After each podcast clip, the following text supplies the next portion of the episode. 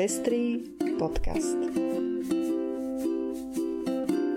O všetkých farbách života.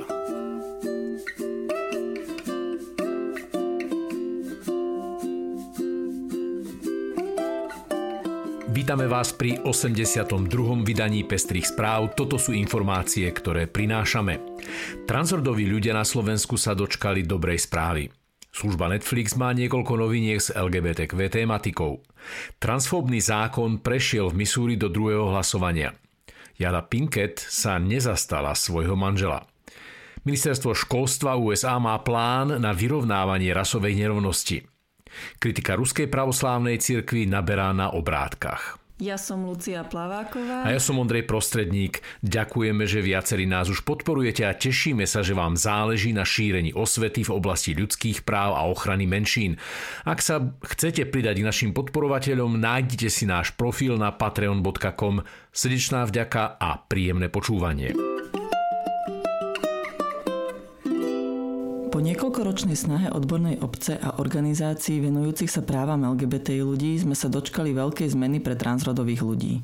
Od šiesteho apríla je účinné odborné usmernenie, ktoré upravuje vydávanie posudkov za účelom zmeny úradných záznamov. Doposiaľ táto úprava chýbala a tak v praxi lekári a lekárky od transrodových ľudí vyžadovali prakticky svojvoľne, čo len chceli. A to žiaľ vrátane sterilizácie. Takýto nanútený zásah do fyzickej integrity je pritom ľudskoprávne aj ľudsky neprípustný. Je preto dobrou správou, že Slovensko sa v tomto ohľade vydalo smerom k rešpektovaniu práv transrodových ľudí. Podľa čerstvého usmernenia sa za účelom vydania posudku bude vyžadovať podstúpenie chirurgického výkonu zmeny pohlavných orgánov alebo sekundárnych pohlavných znakov alebo hormonálna liečba v trvaní najmenej jeden rok a po roku od začatia hormonálnej liečby prehlásenie dotknutej osoby, že počas tohto obdobia života v súlade so svojou rodovou identitou nadobudla presvedčenie, že trvalá, celoživotná a nezvratná zmena jej právnej identity, mena a priezviska je pre ňu jediným možným riešením. Ešte sme sa však nestihli ani poriadne potešiť z tohto dôležitého progresu a Anna Záborská už informovala, že chce transrodovým ľuďom opäť strpčiť život a predloží novelu zákona, v zmysle ktorej sa budú nútené sterilizácie vyžadovať priamo zo zákona. Okrem toho, že takýto návrh je úplne neľudský, je aj v rozpore so základnými právami a slobodami, ako potvrdil Európsky súd pre ľudské práva v prípade á pé Garçon a Niko proti Francúzsku ešte pred piatimi rokmi. Je obzvlášť smutné, že náš parlament okupujú ľudia ako Anna Záborská, ktorí namiesto toho, aby ľuďom pomáhali, im len škodia a zhoršujú život. Služba Netflix má niekoľko noviniek s el gé bé té kvé tématikou. Tento týždeň vyšla nová piata séria Elity, ktorá má veľmi početné zastúpenie el gé bé té kvé postav už od prvej série. Tento španielský seriál si vytvoril vlastný fanúšikovský kult a vďaka vysokej sledovanosti piatou sezónou určite neskončí. Je to jeden z mála seriálov, ktorého takmer všetky série sú kritikmi hodnotené na sto percent pozitívne. Okrem Elity bola nedávno sprístupnená aj druhá sezóna britského seriálu Na pohodu, ktorý sa takisto teší veľkej obľube. Škoda len, že tretia séria sa zatiaľ neplánuje. Takisto naškoduje aj to, že Netflix stratil licenciu na ďalšie série populárneho RuPaul's Drag Race, ktorého trinásta séria bude na Netflixe posledná. Na druhej strane dvadsiateho apríla mala premiéru druhá sezóna Ruskej panenky a v apríli sa začalo nakrúcanie štvrtej série sexuálnej výchovy, kde sa dve z troch hlavných dejových liniek točia okolo el gé bé té kvé postáv. Republikánska väčšina Missouri snemovne odhlasovala zákon, ktorý zakazuje transrodovým ženám súťažiť v dievčenských športových disciplínach, nazvaný Zákon o záchrane ženského športu. Tento zákon musí prejsť ešte jedným hlasovaním, než sa dostane pred Senát. Na niekoľko hodinovom prejednávaní zákona zaznievali extrémne argumenty typu, že je dokázané, že muži sú biologicky nadradení ženám, prípadne, že transrodová žena je stále biologický muž. Okrem toho, že tento zákon masívne kritizovali snad všetky ľudskoprávne organizácie, ozvali sa aj samotné školy, ktorých sa to týka a ktoré nesúhlasia s takýmto transfóbnym zákonom. Missouri nie je jediný štát, ktorý za posledné obdobie pokúša o podobné represie. Už tradične pravicové červené štáty Florida a Texas zašli ešte ďalej a dokonca prijali zákon Don't say gay, ktorý zakazuje výučbu rodovej identity a sexuálnej orientácie na štátnych základných školách. U S A je síce trendsetterom v oblasti el gé bé té í práv, niektoré republikánske štáty sa však poslednú dobu rozhodli skôr cestou regresu. Aféra Slapgate Willa Smitha stále zaplňa hlavné správy v U S A. Mnohí a najmä mnohé komentátorky, ako napríklad Monica Hesse z Washington Post, vidia za jeho správaním akt prehnanej toxickej maskulinity, kedy sa muž správa až príliš ochranársky, pretože vníma svoju ženu ako tú slabšiu, ktorú je treba chrániť. To isté pred pár dňami napísala aj sama Jada Pinkett, žena Willa Smitha, ktorá doslova uviedla, že Will konal prehnane, že nepotrebuje jeho ochranu a už vôbec nie je vo forme fyzického násilia. Okrem iného boli zrušené filmy Bad Boys štyri a I Am Legend dva s Willom Smithom, či jeho biografický film.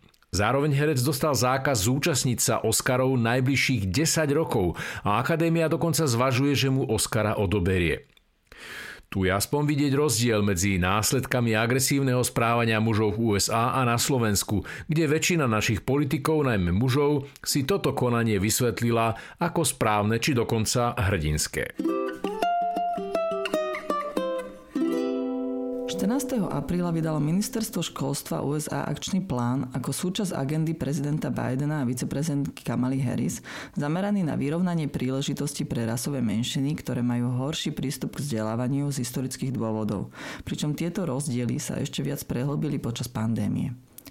Akčný plán prinesie finančný stimul vo výške sto tridsať miliónov dolárov pre predškolské deti z nízkopríjmových skupín, deti so zdravotným znevýhodnením či deti z utečeneckých rodín.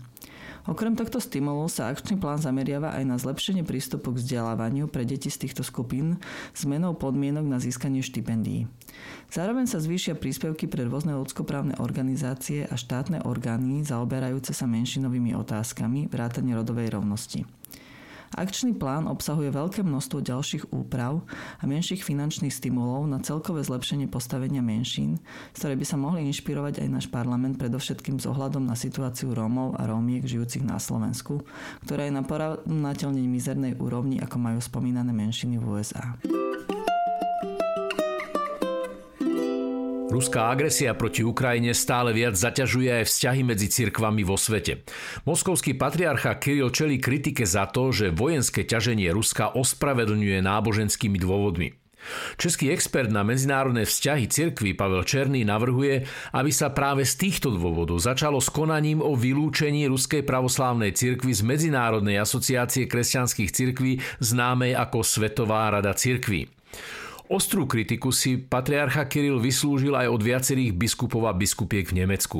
V predchádzajúcich vydaniach Pestrých správ sme informovali o tom, ako patriarcha Kiril odôvodňoval potrebu vojny tým, že ide o ochranu kresťanskej kultúry pred skazeným západom, ktorého symbolom sú aj dúhové pochody. Už vtedy sme adresovali slovenským cirkevným predstaviteľom žiadosť, aby sa od Kirilových vyjadrení dištancovali a žiadali vylúčenie jeho cirkvi z medzinárodných združení. Prvé ostré výmeny názorov v otázke vylúčenia Ruskej pravoslávnej cirkvi sa očakávajú už toto leto na jedenástom valnom zhromaždení Svetovej rady cirkví v nemeckom Karlsruhe. Svetová rada cirkví združuje rozličné cirkvi a očakáva sa, že diskusia o postavení Ruskej pravoslávnej cirkvi vôbec nebude jednoznačná. Vo štvrtok dvadsiateho ôsmeho apríla sa o devätnásť nula nula odohrá repríza inscenácie Socializmu s teplou tvárou. Hru napísal Andrej Kuruc a režíroval Marian Amsler. Rozpráva o tom, ako sa žilo queer ľuďom za socializmom. Inscenácia sa bude konať v nových priestoroch Kultúrneho centra Pakt vo Zváračaku na Pionierskej sedemnásť v Bratislave. V útorok dvadsiateho šiesteho apríla o devätnástej hodine sa bude v Novej Cvernovke konať diskusia s názvom Nestrácajme čas, klíma a vojna. Zvolená téma reaguje najmä na súčasnú situáciu na Ukrajine. Diskusia bude reagovať na otázky, aké možnosti má Slovensko zbaviť sa závislosti na ruskom plyne a rope a či sa nečakaná mobilizácia jednotlivcov, neziskoviek, ale aj politikov môže preniesť aj do odpovede na klimatickú krízu.